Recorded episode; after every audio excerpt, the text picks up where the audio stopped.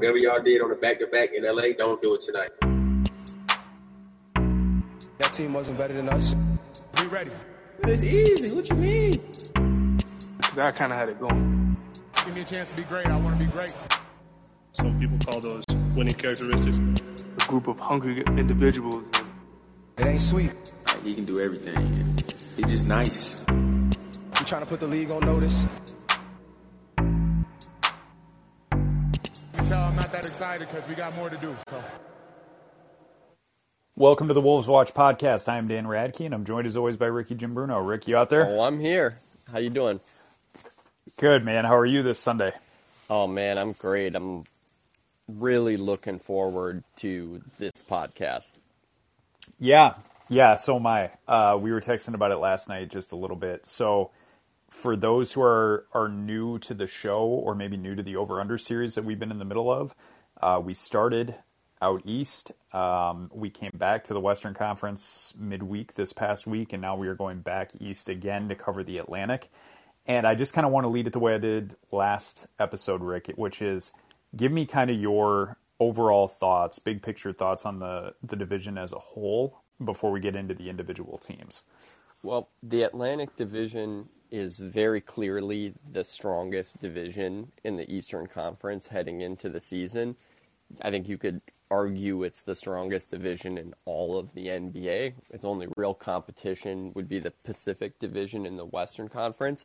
This is a conference where all five teams have expectations starting at playoff teams. You know, like that's the that's the bottom expectation for the worst team in this division and then you have three teams realistically that are championship or bust or at least their stated goal is probably to win a title this year. And so there's there's just the overall quality, the star players that are really loaded up in this division. And then an underrated part of it too is these are traditional sports cities, and so it's very fun to have a division where you have Boston, New York, Philadelphia all have really strong teams. It's it's probably going to be the most fun division this year to watch. Yeah, I, I agree with you. I mean, historically, it's always been one of the most intriguing divisions just because of the cities and, and teams involved, like you mentioned, and there is a lot of a lot of history in that part of the country with basketball, a lot of rivalries, um, and so it is. You know, the league is always better off when this division specifically is is kind of peaking. Um, last year, this was a conference, and for those listening that aren't aware of the teams involved, it's five teams. It's Boston, it's Philly, it's the Knicks, the Nets, and the Raptors. And last year, just by overall record, I'd have to total up the number of wins. I'm doing this kind of a little freehand here, but they had the most wins by any division uh, in the league.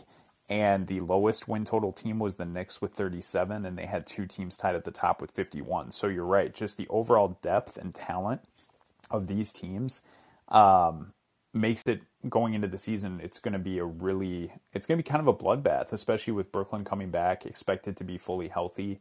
Um, Toronto being a, a, young team on the rise with guys that are expected to develop, and then Boston obviously making the run they did last year. So it's it's going to be uber competitive and a lot of fun.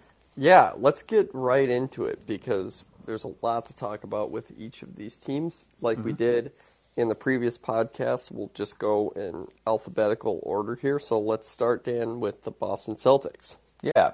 So Boston was a 51 win team last season. Their over under was set uh, at 54, or I'm sorry, 55 and a half. Jesus Christ, 55 and a half.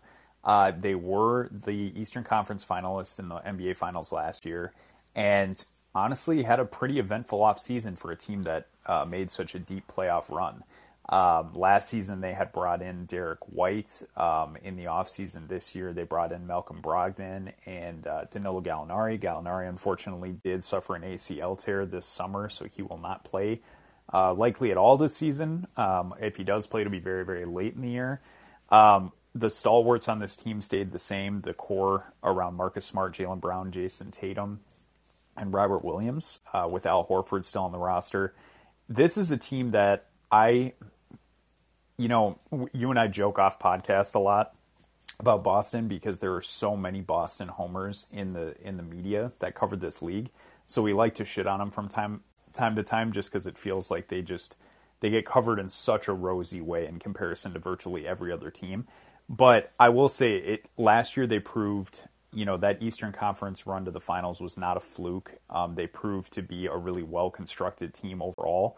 And the Brogdon the Brogdon thing for me, if and again it's all about health with him, but if he can stay healthy, that is a it's not a under the radar signing. It was talked a lot about, but I think what's going under the radar is how positively that could impact the team if he's on the floor. It's a big if, though. I mean, he his career high in games played is 75, which was in his rookie season. And I'm just going to read this because I think this is the most relevant point for him. Is in this uh, the subsequent five years, he played 48, 64, 54, 56, and 36 games. Um, and now two of those seasons were cut short due to COVID. But point stands, this is a guy that just generally plays somewhere between half and you know two thirds of the season, and so if you can get him to be playing in during the time that it matters, it's going to be significant because you're going from probably what Payton Pritchard, Derrick White was kind of on and off. You're going from those guys in your playoff rotation to Malcolm Brogdon, and then just more specifically, you can get to a guard rotation in the playoffs of Brogdon, Marcus Smart, and Derrick White.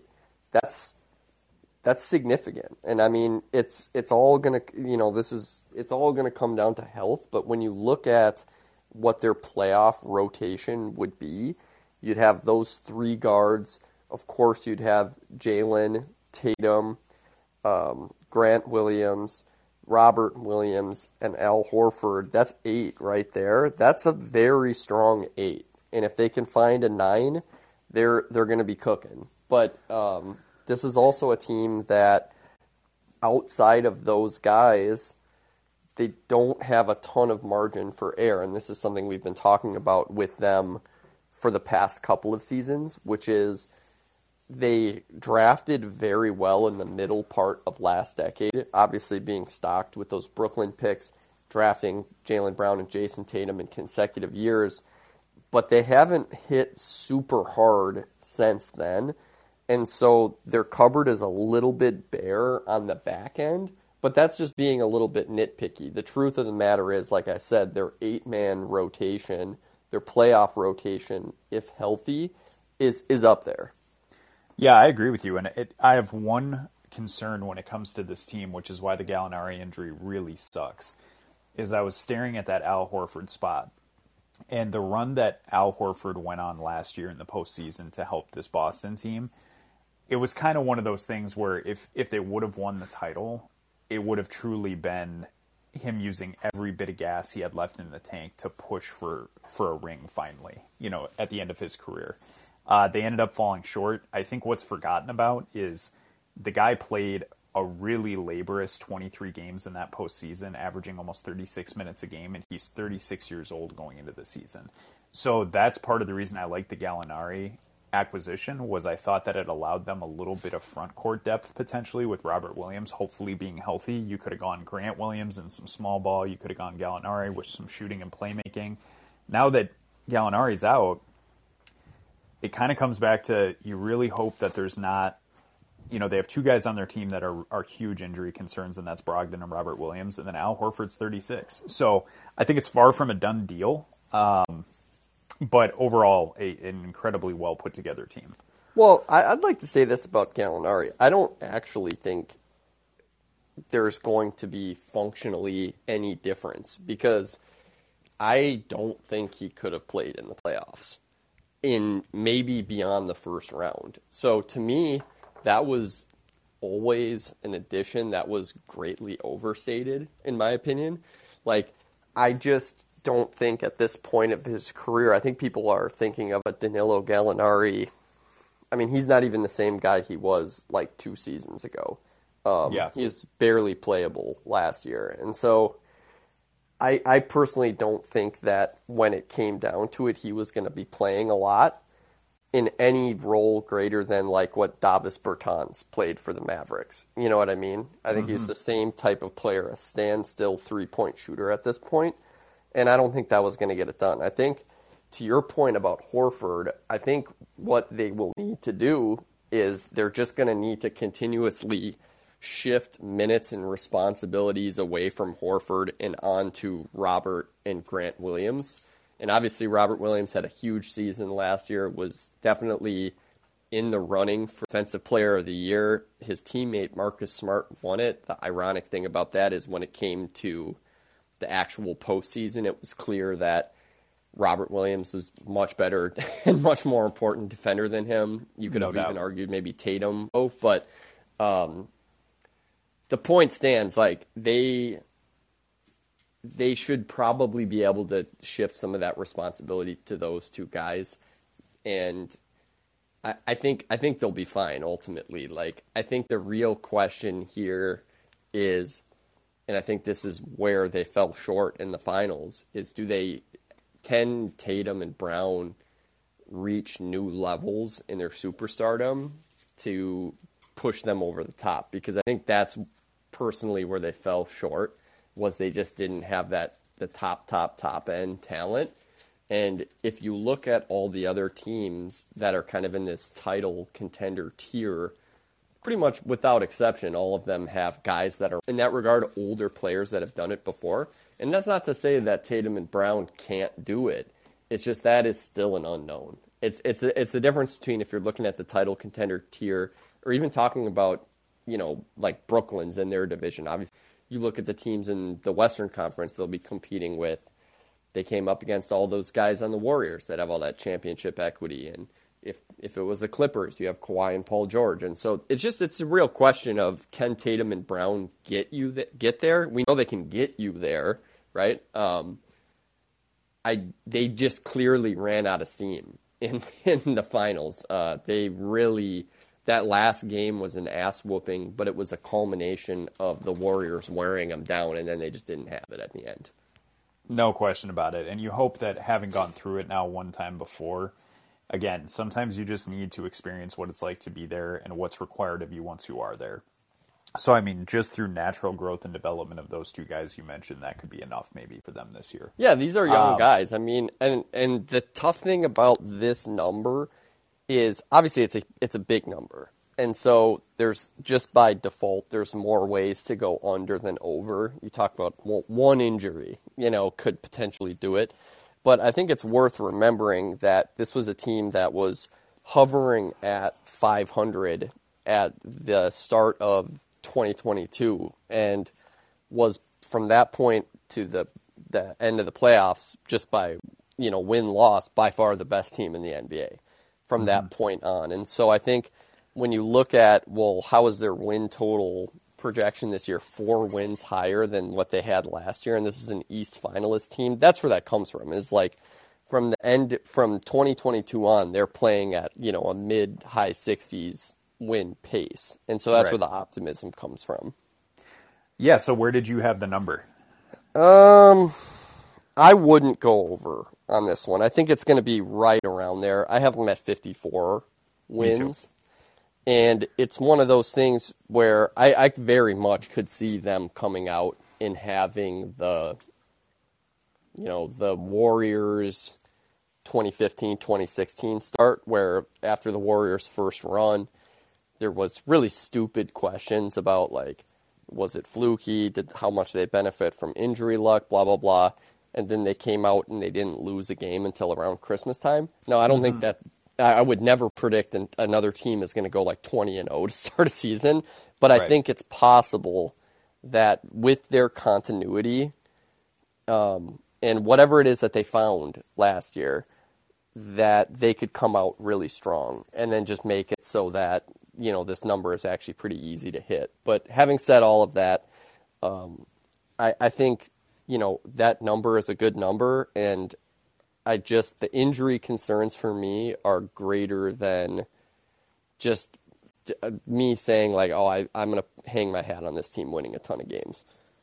Yeah, I also, I mean, again, the number was 55 and a half. I went under at 54 as well. I think, I think it's a good line. I think they'll be right in that neighborhood. Um, but to your point, and you say this every time we get on one of these podcasts, high numbers, there's way more opportunities for them to miss it than there is to clear it. So sometimes it's just playing it safe with, with the big numbers like that. Um, let's yeah, and on. I'm and that's what I'm doing. Like, and I think both of us are doing that. It's like I just don't. I just this is this is a team that I don't feel passionate about, uh, and that's that's been the case throughout this this run here and through the playoffs last year, where like I just I was picking against them with my heart, and Yeah. then just every series watching them be like, I mean, this is clearly the better team, you know, like straight through. Um, Well, it's interesting that you say not having a passion for the team because we should really move on to the to the passion, Nets. the most passionless team in the history of sports. Yes, um, the Brooklyn Nets. Um, you know, I don't even really find, and this is really bad content for me to say this, but like I don't find it fun to really talk about the Brooklyn Nets. Um, there's just they were 44 and 38 last year. The Vegas line on this team going into the year is 45 and a half, so they kept it right around the same spot. And the reasons are obvious. With the high end talent they have, they should win quite a few games. Given all the drama around this team, whether it be with Kyrie Irving, Ben Simmons, Kevin Durant, uh, it's really hard to believe that they're going to be able to keep the train on the tracks for an entire season. Um, really hard job for Steve Nash. There was all that drama that Steve Nash was involved in. That was no fault of his own about the possibility of him being replaced, along with Sean Marks. Just the yeah, whole we thing don't need to necessarily me. litigate Yeah. that more than necessary because obviously everyone's going to be very familiar with that situation. It dominated the news cycle this Yeah. summer. it's just um, you know let's go through it from a basketball perspective they get joe harris back this upcoming season which is you know a pretty big deal ben simmons allegedly will be back from injury uh, tj warren was added to this roster they brought back Also Patty- back from injury. also back from injury royce o'neale uh, was added uh, patty mills was brought back seth curry uh, drafted Day'Ron Sharpe Cam thomas uh, they signed markieff morris there's just a ton of nba dudes uh, yuta watanabe from toronto there's a ton of NBA dudes. They actually have a roster that on paper I like quite a bit. Um, going all Oh the yeah, way this from is the top this is end probably their best roster that they've had in this era. No question. I think it's. I mean, I I legitimately believe I can come up with you know ten guys. They're ten guys deep. Okay, so Dan, let me ask you this: Are you also a big over? Uh, no, I'm not. okay, so here's yeah, I want to I want to get into that a little bit. Um, Yeah, it this is where this comes this is where it's going to come down to for me is I don't believe in the long-term sustainability of this project for obvious reasons. However, if there was a season where they had an opportunity to put it all together, I think it's this season. Because I think when you're in the type of situation that they were in, and you and I both have a lot of experience managing people and managing teams, mm-hmm. when you have people on your team that are causing issues with with just like the vibe of the group, the most prosperous times that you have when you have groups like that are times after big blowups because people hold stuff in for the you know just their own sanity the good of the for the good of the group and then eventually that boils over. And what happens when that boils over is finally a little bit of honesty. And so if you want to be optimistic about this you're being optimistic about the fact that these problems that they were having Sean Marks and to a lesser extent Steve Nash but let's just say Sean Marks here lo- basically losing control of their franchise to their players. That's something that built up over the course of three seasons. Mm-hmm. And it finally boiled over. And so you'd have to imagine that they have had some level of open dialogue between the organization and their star players. And at least for this moment right now, they are there's probably somewhat of an understanding of where everybody's coming from. And now that's where I say like I don't believe in the long-term sustainability of this because I think we're starting at a point again where it's like that's going to start to bubble up again. But at least right now, if you believe the reporting about all the various conversations they had as as units this year, I think this season is is the season where they could be on the same page more than they have the last couple of years. And then you look at, like you said, the talent on their roster. The talent on their roster is ridiculous, and especially for an over underline at forty five games. I mean, it's that so it's opportunity. That's really what I'm looking at. It's like this could fail spectacularly in terms of a bet, but this is not. I, I would rather worry about chemistry stuff on a bet than I would about talent. Like they're just not going to be able to get there because if they can get that chemistry part together, and I'm not discounting that, you and I are Mister Chemistries. Um, it's just it's a big opportunity to to win big on a bet here. Yeah, I have them, and, and I was selfish when when I did this. I I put them over, like, and I believe they'll be over easily, but I put them at 47 so I could give wins to other teams that I like more. So I mean, if I was betting it, it would just be an over uh, on the number 45 and a half. I will say this, um, you know, you were throwing out some real positive Brooklyn vibes there. I'll kind of piggyback on it and say things last year were so bad. And although Kyrie Irving and Kevin Durant as a as a tandem, um, I don't trust you know their personalities. Um, I don't know what their motivations are a lot of times, but I think both of them are at least savvy enough guys to understand that last year was was fairly embarrassing and they'll walk back into the building with a lot of new faces. So again, like if Ben Simmons is healthy, that's great. But Royce O'Neale, T.J. Warren, um, Markieff Moore, like there's enough. There's enough new to the situation this year versus last, coupled with the fact that I think the motivations will be right. I think Kyrie Irving will probably want to play basketball and play a ton of games. Um, I mean, he make- should because he is he's facing down a situation where he could find himself playing on league minimums for the rest of his career if he doesn't mind his p's and q's this year. Yeah. And then the flip side of that is, I mean, it's really it's like a two hundred million dollar proposition this season for Kyrie. Yeah, um, and so I think the motivations are are in line with what you're talking about, where they should be able, at least for this one season, you're not betting on the longevity of this arrangement, but for this one season, if I had to bet it, it would be that they're going to be able to to put together a pretty quality season with the guys that they have. And to be fair to the front office too, again, I hate to even bring this up, but the last two teams we've talked about, it really does matter because the individuals involved. Like, barring these guys not being able to recover properly from injury, like they're going to have a lot of dudes to play around with. Which, again, on a team, a team we saw last year post post Harden trade, there was guys in the rotation that just shouldn't have been playing in a Nets rotation with with KD and Kyrie. Like they just weren't on that level to be in that rotation. So hopefully, with with adding some of these more veteran players that still have you know hopefully some gas left in the tank, um, they'll be able to to have some good fun rotations built around these two guys. Yeah, and KD and Kyrie, to say the least, not exactly known for being galvanizing figures to, to the rest of the group. No. But they're two guys that are respected immensely by their peers because they can do things that other players cannot. And that, and Yep. uh, I think that whatever it is, their antics that drive people outside of the game nuts and media members nuts. I think that the the group of people that can tolerate that the most, ironically, is their peers because of their respect for their craft, you know, and what they do. And frankly, like I think these the players are a little weirder and more close to like on the Kyrie spectrum than people like to admit that they are. you know what I mean? Yeah. Like, Yeah, yeah, yeah.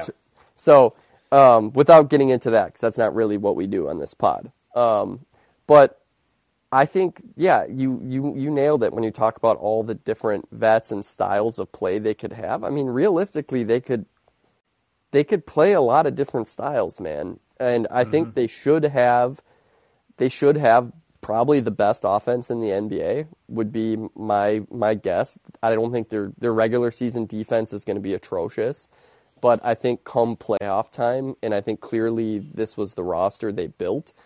Um, they were able to defend two years ago when they were seriously contending. And what they were doing was they were playing a switching scheme with a lot of forward sized players, and they've tripled down on that with their additions to their team. So I think what you're going to see is offensively, I don't think there's a lot of questions there. You have in transition, you have Ben Simmons surrounded by a ton of shooters. Basically, any way you configure their their lineups, there's a shitload of shooting. So it's like in transition, you have the opportunity to to really get out there with Ben Simmons and shooting. In the half court, KD is the best isolation player. Kyrie is a top five isolation player, maybe the second best isolation player in the league. Um, and then defensively, their scheme is clearly okay, we're going to have KD, we're going to have Ben Simmons. That's two damn near seven footers that can switch. And we're going to play either Claxton or Royce O'Neale or both in crunch time with those guys. And if we need to go offense, defense, we can bring in Seth Curry and Joe Harris for our offensive possessions, and we can bring in our defensive guys for the defensive ones. And so, to me, it's there's there's really like, and this is a huge variable. Like you cannot overstate how big of a variable this is, but it's it's really just the chemistry that can hold them back because this is not like where you look at other teams even in the same tier as them where you go like, uh, you know, can they, you know, how are they going to score at the end of games or how are they going to do this or that? It's like there's really one thing holding this team back, and it's the personalities of the people involved. Um, because the they just have the ability to do a lot of things on the court if they can keep their shit together. Yeah, and as somebody who's just been sickened um, by what's what's gone on with that team basically since the tail end of last, I mean all of last season to an extent, but definitely the tail end of them just getting their asses handed to them in the playoffs and and going out with a whimper and then everything this off season. I'm excited to see if they can just do what Kevin Durant and Kyrie Irving constantly preach they want to do, which is just play basketball. I just want to like, hoop, man. Yeah, it would just be great if this team could just roll the ball out and play some basketball.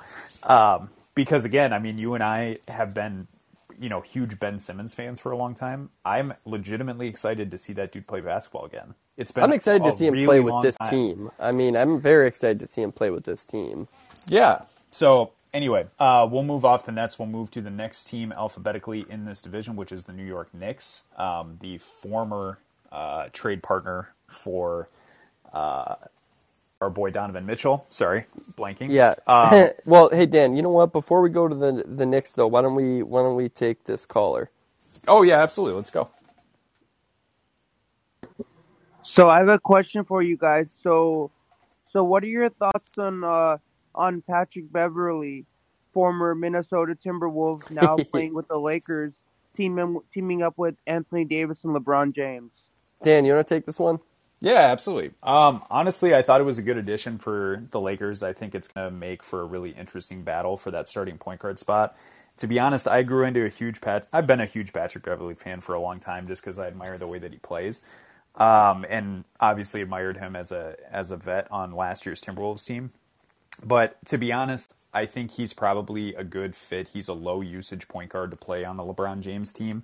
And it really is, you know, the scene from Dark Knight with the pool cues between him and Russ and uh, and now Dennis Schroeder, where they're really going to just make those dudes fight for that job, um, which Patrick Beverley is up for a fight. So, uh, no, I figured he'd end up on a veteran laden team um, after the trade to Utah, and I'm glad to see that he ended up on on the Lakers roster for now. So, what are your thoughts and um, what qualities do you think Patrick Beverley is going to bring to this to this very talented LA Lakers uh, basketball team? Um, I don't know, man. I think it's really too early to tell. Like, I don't even know if he'll be on the roster, to be honest. Like, right now, it's kind of a training camp battle for the point guard spot. Um, but he would bring what he's brought everywhere, which is just he the attitude he plays with. Uh, you hope is infectious, especially with younger players on the roster. Guys like LeBron and Anthony Davis don't need somebody to get them prepped to play in big moments or in big games. So Patrick Beverley's veteran presence isn't really going to help there. I will say that last year, Russell Westbrook's defensive effort was so horrific at times that if Beverley was going to be the one to have the starting job, at the very least, they found somebody that can make up for what I thought was the biggest deficiency of Russell Westbrook's last year. I mean, like, um, have you um as a as a Minnesota Timberwolves fan, have you seen um that Patrick Beverley can um put up big numbers and big moments and just turn the whole game around? I think Um, he can. I'll, I'll take this one. yeah, yeah, I think. I think. He, I think what he does more than that is, it's, it's the culmination of having him around, and just what that does for the rest of the players, and that actually does somewhat underrate what he does on the court because what he does on the court is, uh, he plays great uh, point of attack defense, of course. Um, offensively, sometimes he gets a little over his skis in a way that on a team with LeBron and AD is not really going to get it done.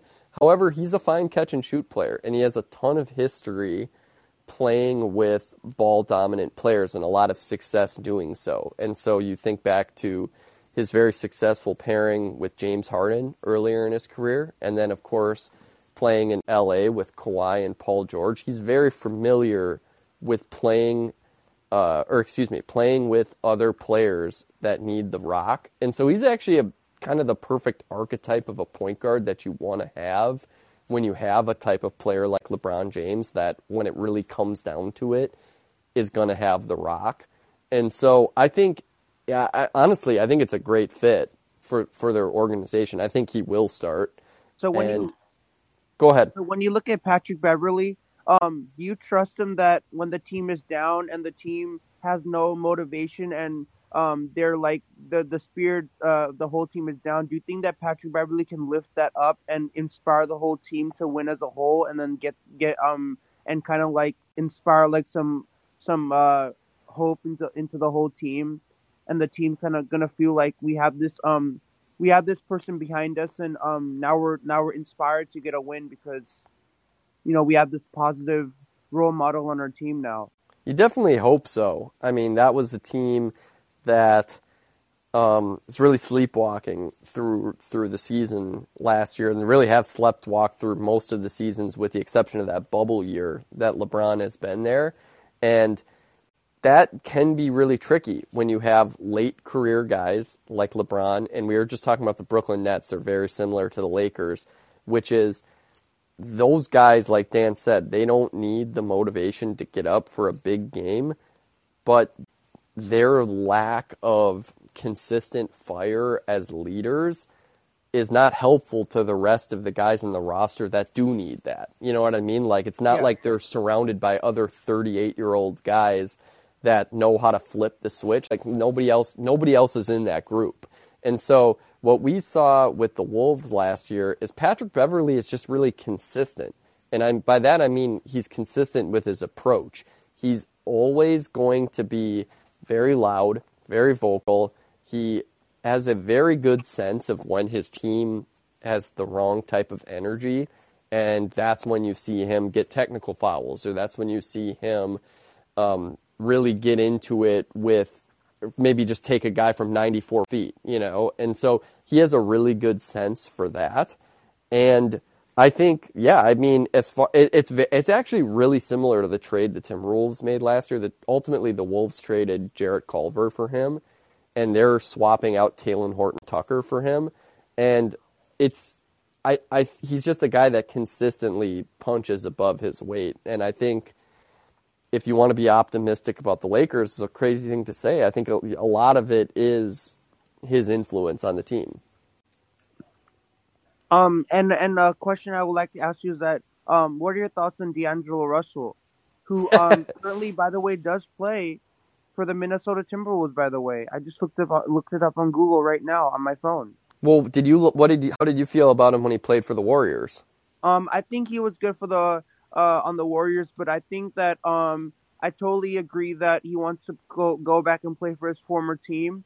Um, and I don't have any problem with that because if he want if he feels that he uh, wants to play for his old ball club and he he he he um and uh, um I know he had success with that team, so um I have no uh, problem um if he wants to get traded to his uh to the Timberwolves, which was the team he used to play for back um when he got traded to the Warriors. Now he got traded back to the Minnesota Timberwolves.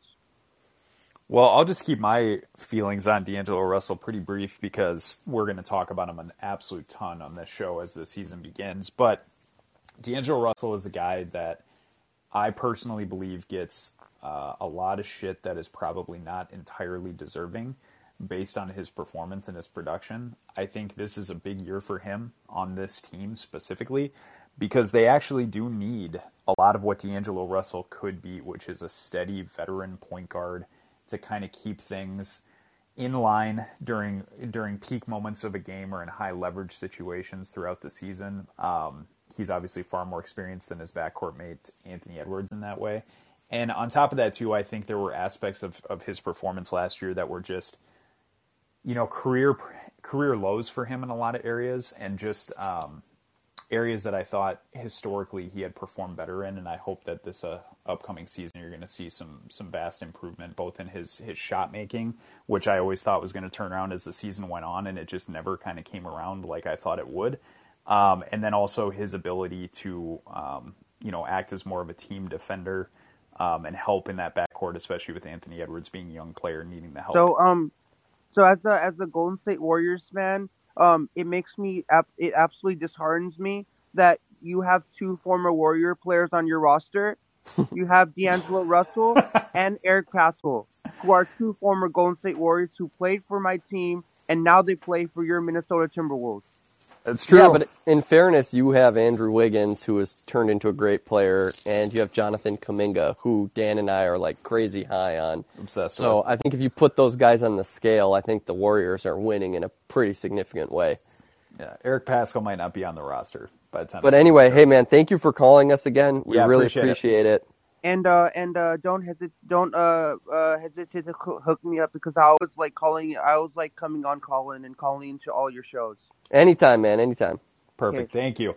See ya. See ya. All right, so we're going to move on to the Knicks. Um, appreciate the call there. Got into some topics that we weren't prepared to discuss, but that was fun. Um, so back to the Knicks. So this is a team that last year finished with 38 wins, uh, 37 wins. I'm sorry. The over under is set at 39 and a half. So they Vegas has them at a two and a half win increase from last year. Um, overall, like a pretty disappointing offseason for the Knicks, considering that they were seen to be the obvious uh, Donovan Mitchell location, which didn't end up happening. But they did get Jalen Brunson. Um, they they did land their their big fish. They had been they had been casting for him for months. It seemed like, and this is a team that I uh, Isaiah Hartenstein too, Dan. Let's not let's not forget Hartenstein. It's not nothing. As- It's not nothing. both you and I both like Isaiah Hartenstein. Um, no, I think this is. I'm very excited. Actually, weirdly, I'm excited to watch this next team. Me too, year. man. Um, I just think it's going to be the same as last year when it comes to wins and losses. But I am very excited to see it. It's hard to say because they had a, a a version of a season from hell last year, and they had, you know, career low performances from some of their key players. They're also a team that has a ton of young guys, and so you have to bake in some internal improvement from some, if not all, of those guys. The question just becomes like, what does that all add up to? Because mm-hmm.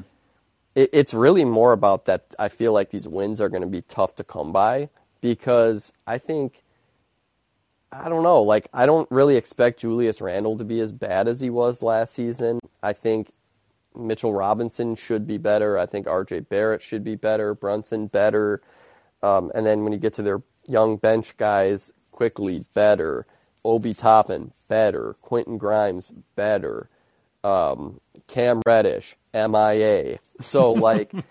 I just, I mean, they, they are quietly a team that has a lot of young guys, and that's also one of the reasons why they were seen to be the best suitor for Donovan Mitchell. Is they had, in addition to having a bunch of picks, and this is actually for this season, Dan. This is where, to me, not acquiring Donovan Mitchell is sneakily disastrous. In addition to, obviously, just not having Donovan Mitchell, is Yeah.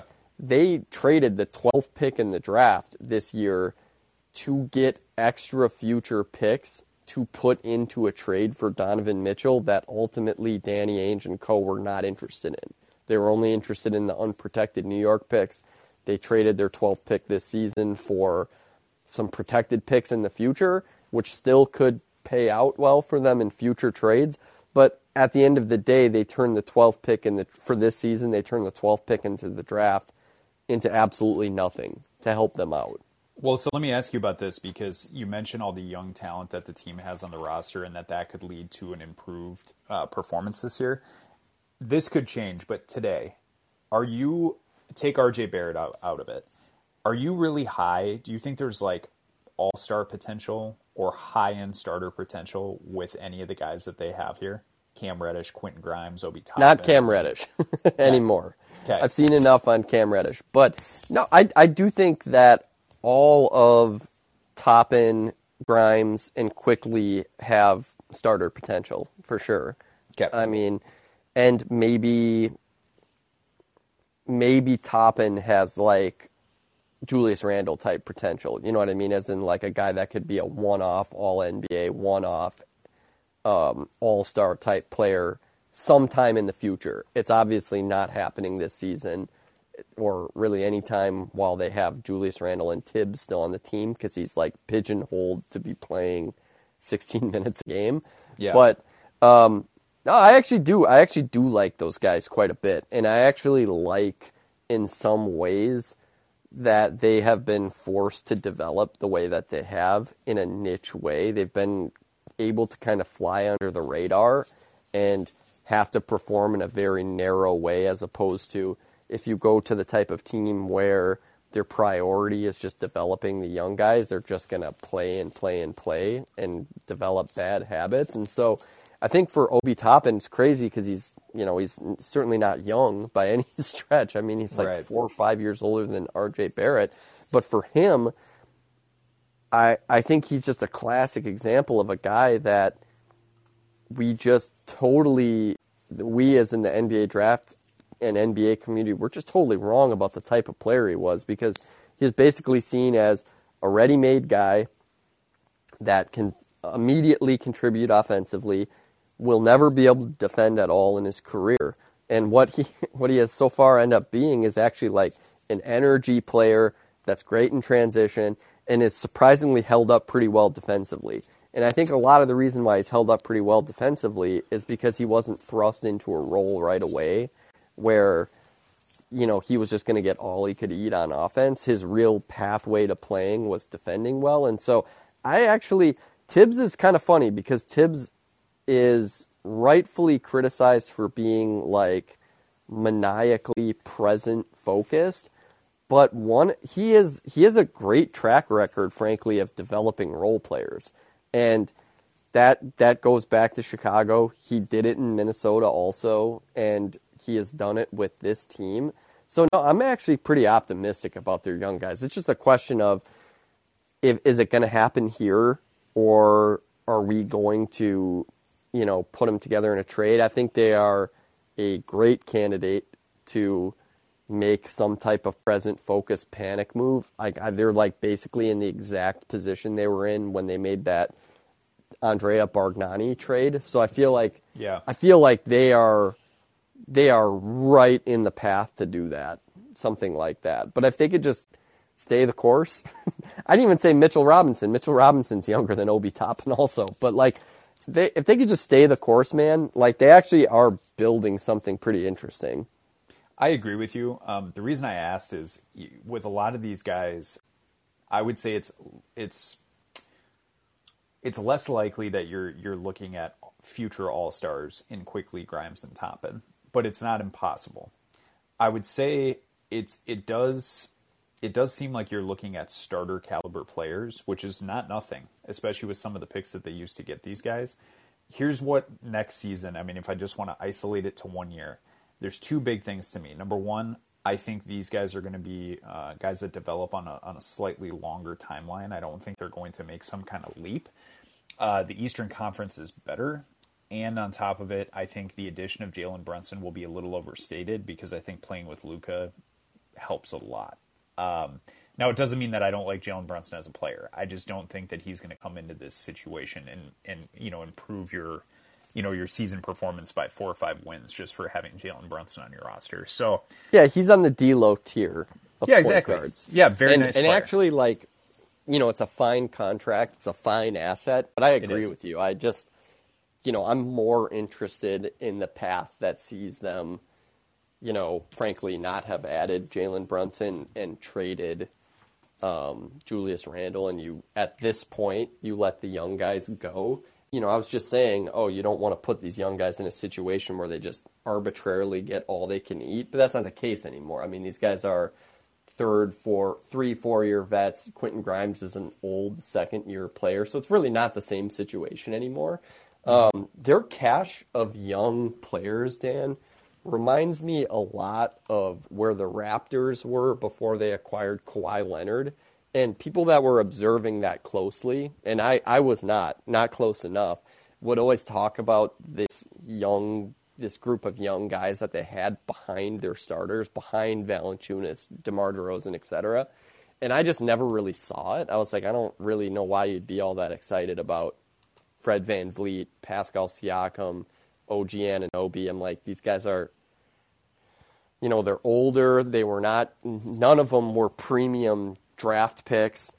And obviously they ended up being what they ended up being. And so I, I, I do, I do think that they have so many balls in the air in terms of these youngish guys that I, I do feel like some of them are going to go and this is, I guess, not really what we're talking about in this podcast, but a long way of saying that, like, for a team that projects to be in the play-in range, which typically that means you're like a Washington Wizards team, it's just not very fun to talk about. This is a team that's going to be, frankly, a team that I'm very excited to watch over the course of this season. Yeah, me too. There's like a there's a bevy of things that I want to pay attention to. The Julius Randle thing is fascinating to me. The young guys coming up uh, trying to figure out what their best rotations are. Yeah, and you and I are ironically like two of the bigger Julius Randle fans. yeah, just in people vacuum. that watch the league closely. Yes, yes. I will beg the Knicks. I mean, last year they had 37 wins. Um, I have them at 38 this season. I will beg them to be better in MSG. Like they were they were better on the road than they were at home. I think they were like 17 and 24 or 25, something like, or no, it'd be 17 and 24 because of 41 games. But I mean, come on. I mean, when we watch Nick games, they're likely going to be at MSG. It would be nice for you guys to show out, at least in that building, for these some of these big national TV spots. What did you have the win total at, Rick? I had them at 40, so just like right Yeah, in the range. This is de- absolutely a stay away. It's it's it's in stark contrast to what we were just talking about with Brooklyn, where the upside is so apparent, and they're also not getting priced eh, in the way that their talent is. Like this is like pretty much feels like the median outcome for their season, and then especially unlike the the Nets, where it's like okay, well, the high end outcome for the Nets are like they win 60 games. That's just really not there for a team with this talent level, short of RJ Barrett making the type of leap that, you know, it's certainly possible in his fourth year in the league, but neither of us are really predicting. Um, I think that's right on the money where they are. So this is a this is a stay away for me. This is in the Yeah, I'm not- Boston range. I'd stay away from this one. So far, we only have one that I would bet. Yeah, I'm not touching I'm not touching the Knicks, but we will move on to the Philadelphia 76ers whose number is 49 and a half. Rick, I'd like to lead here. Uh, How I hate the Philadelphia 76ers because I love the team so much and they disappoint me constantly. How how is it that this is their starting five? Maxey, Harden, PJ Tucker, Tobias Harris, Joel Embiid. Then That's not a to- 49 win team. then they go tell you De- De'Anthony Melton, Matisse Thybulle, Danuel House, Montrezl Harrell, Georges Niang, Paul Reed, Furkan or Furkan Korkmaz, and Shake Milton. How the fuck does this team not win more? like this doesn't make any sense to me. That five that I laid out, that it, that has me salivating. That should be so good. What am I missing? Well, what this is the thing is I was actually thinking about this a lot this morning. This this team is a study in what you shouldn't do when you have a good foundation, which is they have just tinkered with their team every single year. And it's hilarious to say this because their second most important player, James Harden, was just acquired like 6 months ago but this is like the most continuity they've had season over season. Really since Embiid broke out, it's like every single year with Embiid, they have rebuilt the starting lineup with a different theory of what they were going to be. And this is really, honestly, the first season that they're going into the year where it's like, no, the theory here is the same that it was before, which is everything revolves around Joel on offense. We're going to have some shooting around Joel, and we're going to increase the amount of playmaking we have around him to hopefully not tax him that much in the regular season so he can actually get to the finish line, which he has not been able to do yet. And so for me, I'm looking at this for the purposes of this podcast. I'm looking at it a lot like how I'm looking at that Brooklyn one, which is the upside is there and they are not getting priced, you know, at the level they should be for the amount of talent that's on this roster. And frankly, having a coach that you know, for all of everything about this team is like you're just worried about them in the postseason. But like James Harden always wins a lot of games.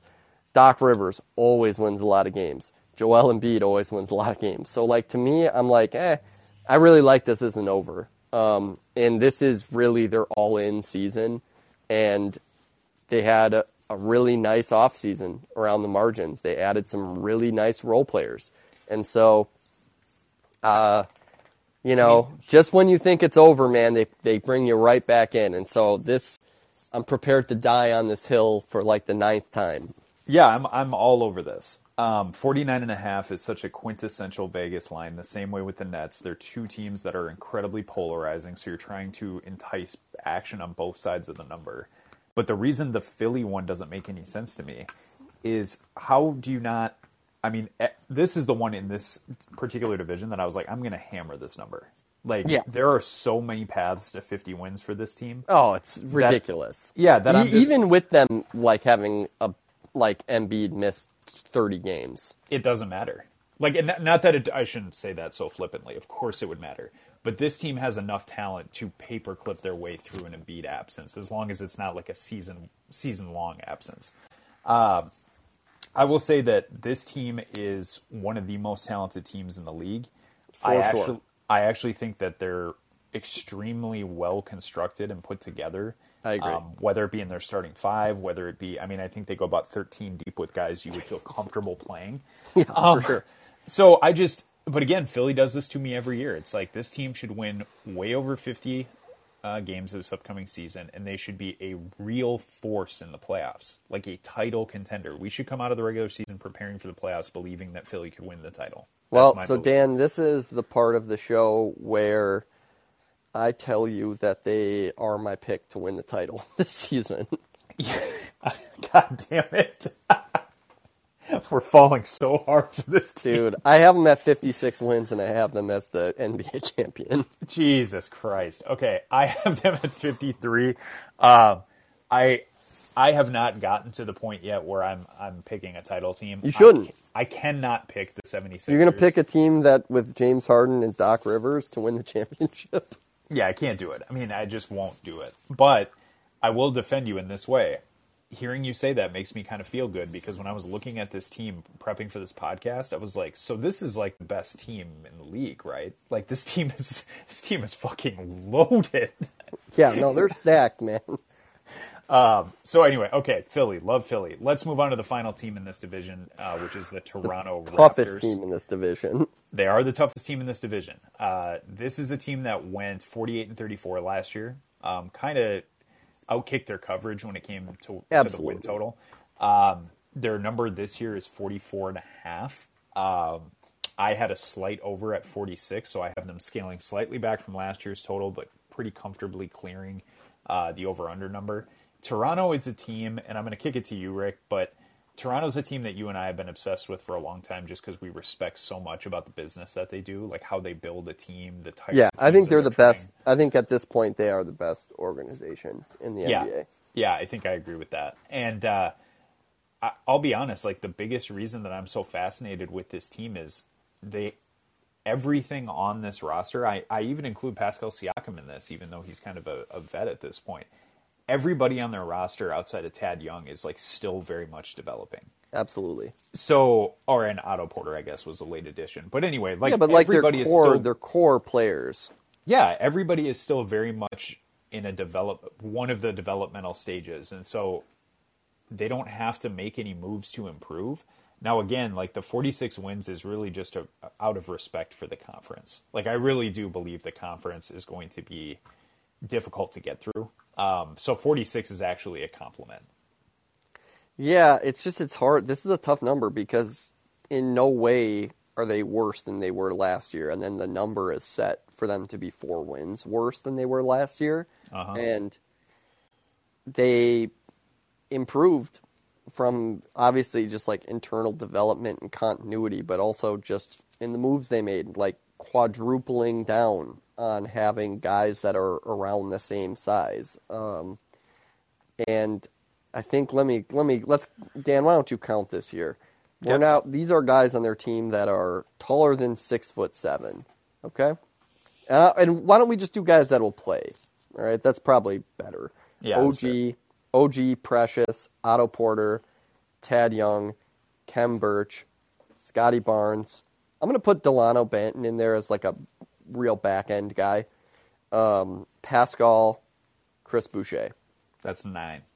It's nine guys. And so they are, to say that they are all in on this style of basketball that you and I have forecasted as being the future of basketball is like a, it's like a gross understatement. And so it's weird to talk about that.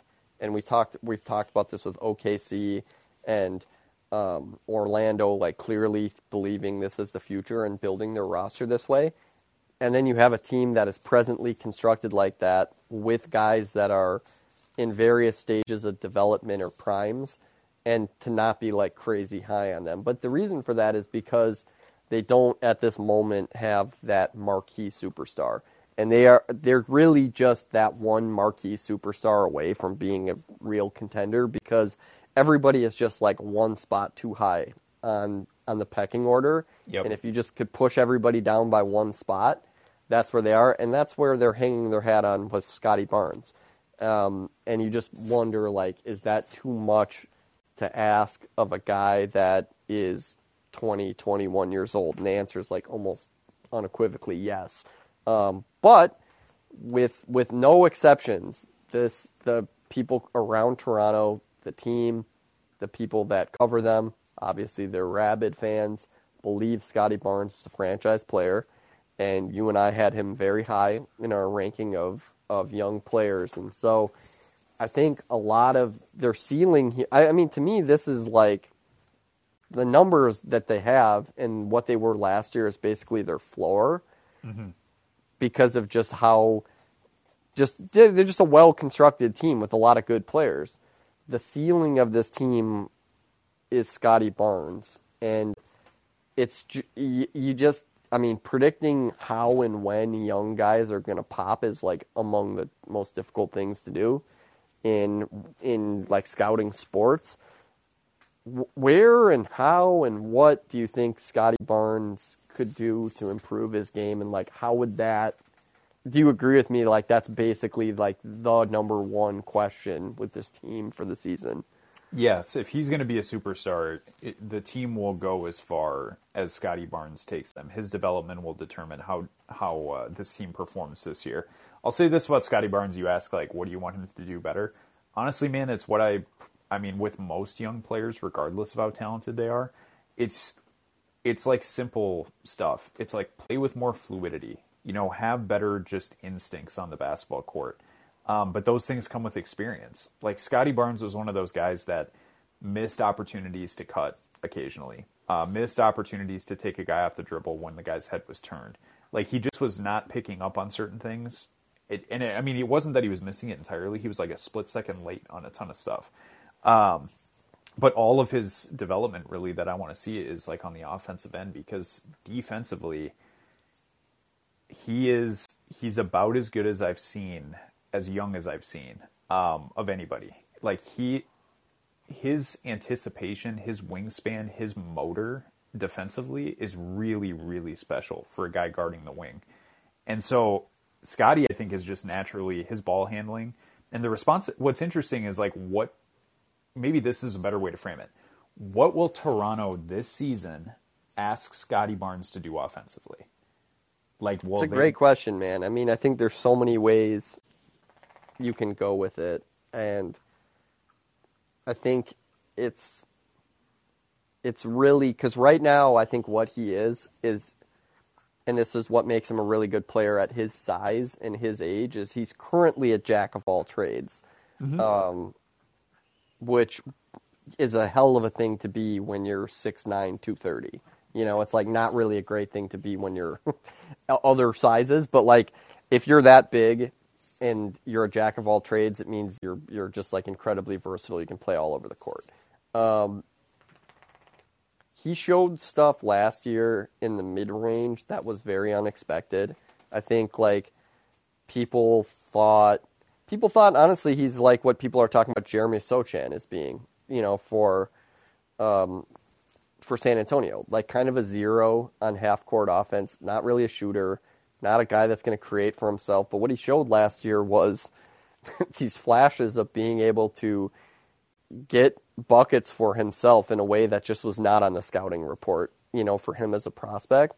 So anyway, that's a long-winded way of saying like, are we going to try to develop into, you know, your prototypical wing scorer, Kawhi, Paul George, KD, Tatum type, where it's like a, a mid-range killer?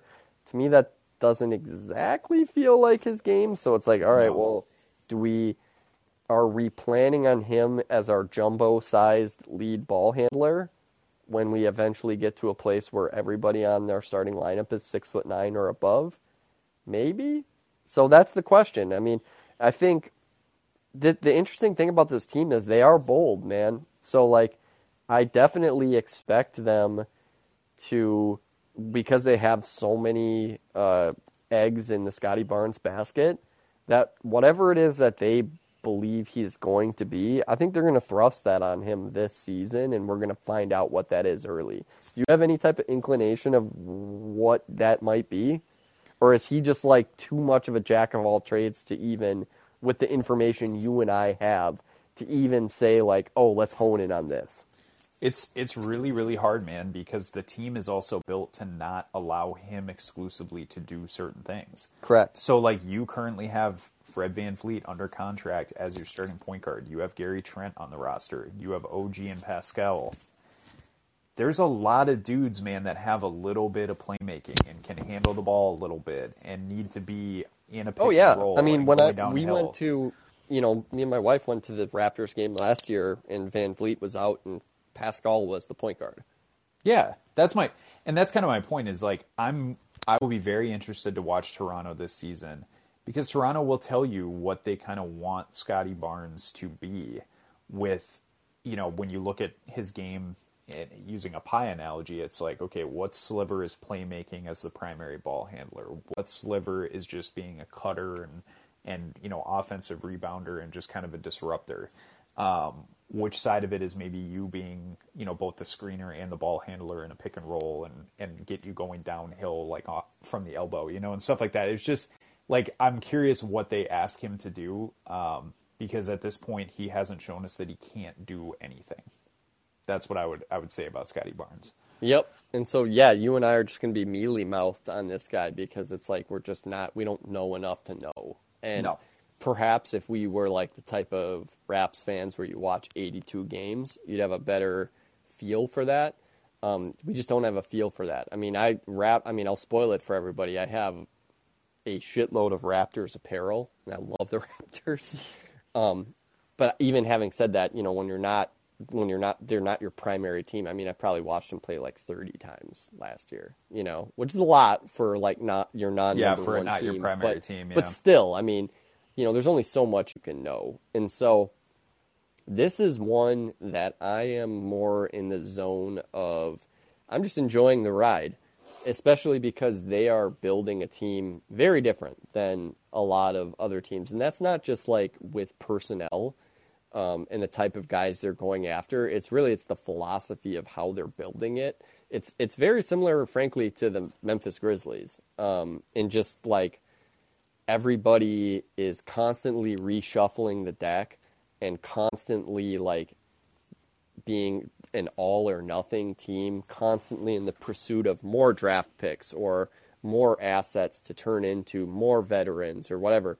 And the Raptors are really like Memphis, just slow cooking it with the guys that they have. And so that often yields a team that is better than the sum of their parts on paper. And clearly that's what they were last year.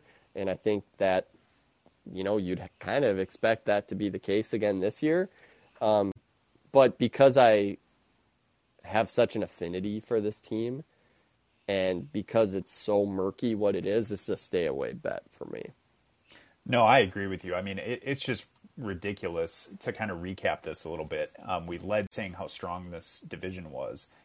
We just spoke poetically about how much you and I both love the Toronto Raptors. I have them finishing fourth in their own division. Yeah, I think that's So- the consensus for sure. which again is is kind of rid- it makes you feel as though you're missing something when you do this exercise and then look back over the results because my belief in Toronto and, and again this is me falling for the Philadelphia 76ers yet again this is me betting on the Nets um, Toronto is the most steady stable team of that group of teams Oh yeah, if you I could just- give the Toronto Raptors organization the rosters of any of the three teams ahead of them, we'd be like title team. exactly right. Exactly right. Um, but yeah. So anyway, any last thoughts on the Atlantic before we before we get off here? I just don't know how it's going to work. And thank God for the plan because really every one of these teams should feel like, I mean, we're really just talking about Toronto in the next year, feel like they should have a claim for being um, a, a playoff team. I mean, I think anything short of being a, a rock solid playoff team for the Knicks would result in some massive turnover in the operation. And so I think just having that as your baseline, having that as your consensus fifth team is so different than most other divisions Oh, yeah. that it's you're really trying to piece it together. And this is where this is what's really fun about the NBA right now and the way that the talent is distributed is they have to actually play these games. This is not we're not just like rolling it out, rolling the string out until we get to the inevitable conclusion. We've got to play these games to see who's going to get injured, who's going to have chemistry problems, whose coach is on the hot seat. All of these things um, and we can predict them and it's fun to predict them, but realistically this is they just got to play these games and we got to see how it's going to go. And that's that's as a fan, that's the best case scenario.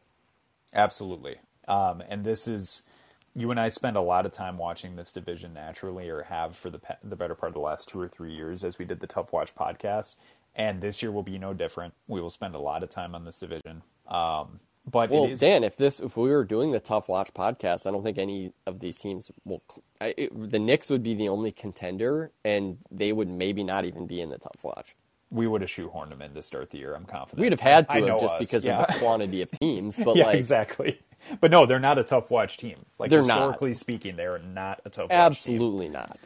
Um, but no, it's this was fun, man. We got the Atlantic out of the way, so we've got two in the East, one in the West completed now. We'll be back midweek. Don't know of a date yet. Rick and I are awfully busy, so we'll find a day, whether it be Tuesday, Wednesday, Thursday, and release the next. And I think we should probably just keep, uh, kind of keep the momentum rolling, where we'll go West now that we just got done with the East, and uh, that's as much as we'll give you. Well, before- no, I think we can tell them that. I mean, I Well, guess you and I Northwest. talked about this, but we'll do the Pacific Division next. Um, Yep. Yep. Agreed. Yep. The Pacific is. I mean, anybody who listens to this should know that we're going to save the Wolves division for for the last. So, Yep. And the Pacific Division is uh, the mirror image of this, um, of this Atlantic Division, down to that the Kings and the Knicks are like consistently the same type of team. Yes, they are. Um, oh God, yes, I can't. It, it is, Dan. Tell me it's not a mirror image. No, uh, let's just we'll finish with this. I mean, it's like you had the two teams that were in the championship and the finals last year. Boom. You have Philly and Phoenix, very similar teams. Yep. You, James Harden, Chris Paul, in prime stars, et cetera, et cetera. Well built, very well built rosters. The Lakers and the Nets. I mean, come on, man. Um, the fly in the ointment here is like the Clippers. Well, you know what? The Clippers, you know what the Clippers and the Raptors have in common is they're my two favorite non-Timberwolves teams. Yeah, very well run, good front offices, respect a lot about the team building and the coaching. Yeah. Yep. Very and similar. then then yep. So anyway, we'll go there and then which which means we'll go to the Central Division after that in the East and we'll we'll wrap with uh, the Northwest Division, which the Timberwolves are for some reason in. yeah, absolutely. Yeah, thanks for getting on today, man. It was good to get uh, get another show out, and uh, thank you to all the listeners out there. Uh, we will be back here mid middle of next week. Sounds good. Thank you so much. Take care.